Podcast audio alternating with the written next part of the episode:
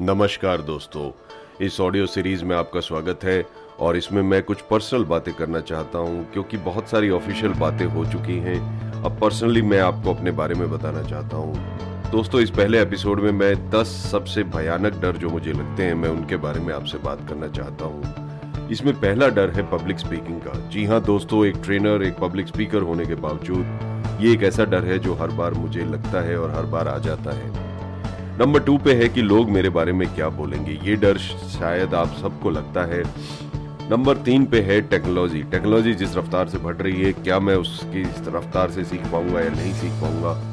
Number चार, अगर मैं बहुत बड़ा सफल हो गया तो बहुत बड़ा हो गया तो मेरा क्या होगा?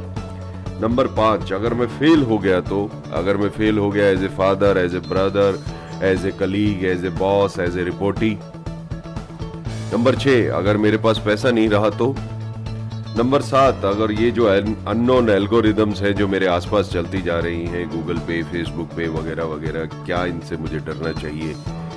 नंबर आठ fear of loss of someone किसी को मैंने खो दिया तो?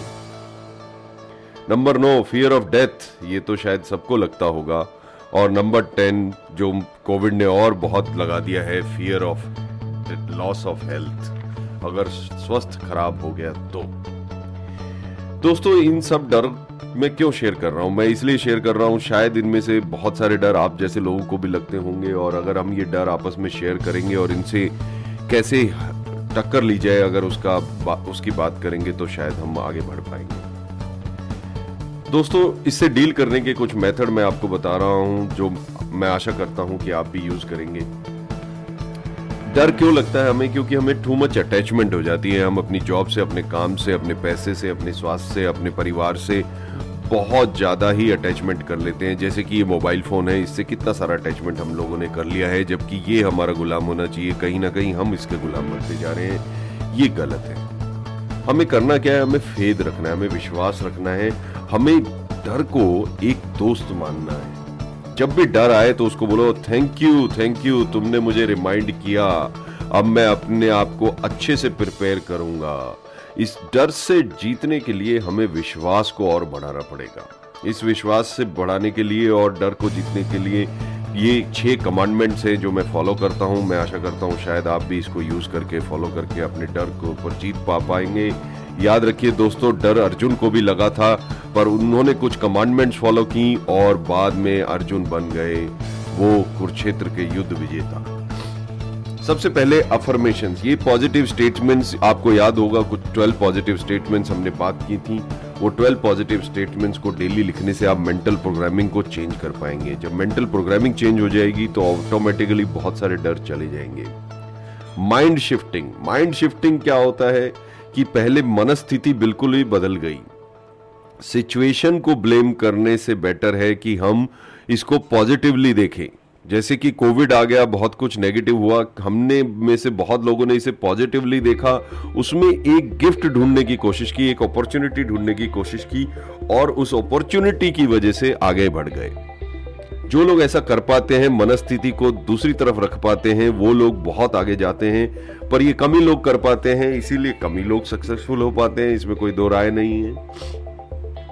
नंबर तीन association with like minded people यानी संगति ऐसी रखिए, जैसा कि आपको बनना है, जैसा कि आपको नहीं बनना है, वैसी संगति मत रखिए। संगति का बहुत प्रभाव पड़ता है दोस्तों, अगर आपकी संगति सज्जनों की है, अगर आपकी संगति अपने से अच्छे स्मार्ट लोगों की है तो फिर डेफिनेटली आप स्मार्ट बनेंगे। गुरु को हम क्यों ढूंढते हैं दोस्तों? गुरु को इसीलिए ढूंढते हैं कि गुरु की संगति में बहुत सारी डाउट क्लियर हो जाते हैं। नंबर चार स्टडी करिए होली स्क्रिप्चर्स होली स्क्रिप्चर्स मतलब भगवत गीता, कुरान, बाइबल, गुरु ग्रंथ साहिब, जो आपको सही लगे, उसको आप स्टडी करिए और उनको फॉलो करिए दोस्तों। क्योंकि जब ये आप ये चीज़ें फॉलो करते हैं। जैसे कि मैं पर्सनली भगवत गीता को अध्ययन कर रहा हूँ और उसको फॉलो करने की कोशिश कर रहा हूँ। जब आप ये चीज़ें स्टडी करते हैं तो आपका मस्तिष्क जो है वो ब्रह्मांड की तरह खुल जाता है ओपन हो जाता है। और जब वो ओपन हो जाएगा तो मनस्थिति बिल्कुल ही विराट और विशाल बन जाएगी। तो आपको डर लगने बंद हो जाएँगे दोस्तों। नंबर पाँच, आपको किसी भी एक स्पिरिचुअल पाथ पे सरेंडर करना होगा। जी हाँ संपूर्ण समर्पण करना होगा एक आध्यात्मिक पथ के ऊपर। जब आप संपूर्ण समर्पण कर लेंगे एक आध्यात्मिक पथ के ऊपर तो आप देखेंगे कि आपका विस्तार और आपके जो डर हैं, वो कैसे दूर भागते हैं और आपका विस्तार होता चला जाएगा। मेरे साथ भी ये हो रहा है आई एम श्योर आपके साथ भी ये होगा। नंबर छह, बहुत इंपॉर्टेंट है सर्विंग अदर्स सर्विंग अदर्स मतलब दूसरों की सेवा करना, दूसरों की सेवा करने से बेहतर और कुछ नहीं हो सकता है। अगर आप हमारे मंदिर, मस्जिद, गुरुद्वारे, चर्च, ये सब जगह देखेंगे तो दूसरों की सेवा करना सिखाया जाता है।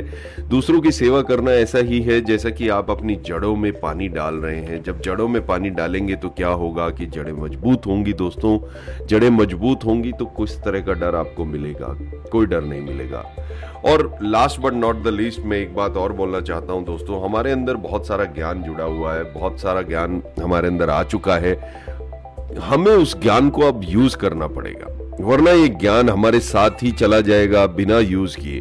बोलना नहीं यूज़ करना एक्शन लेना है, क्रिया करनी है। बोलना नहीं है। ज्ञान हमारे अंदर जो आ गया है, जो नॉलेज आ गई है, जो स्किल आ गई है प्लीज़ उसको यूज़ करना शुरू कीजिए। जब आप यूज़ करना शुरू करेंगे तो आपकी मनस्थिति अपने आप बदलती चली जाएगी। दोस्तों, याद रखिए, सफलता से बड़ी कोई सफलता नहीं होती। अगर हम यूज़ क्रिया नहीं करेंगे तो रिज़ल्ट बदलेंगे नहीं। मैं आशा करता हूँ ये ऑडियो सीरीज़ का पहला भाग जिसमें हमने बात की है कि 10 सबसे बड़े डर मुझे क्या लगते हैं और कैसे उनको डील करना है, आप इन छह सूत्रों को यूज़ करके अपने डर को भगा पाएँगे। मिलते हैं आपसे अगली एपिसोड में।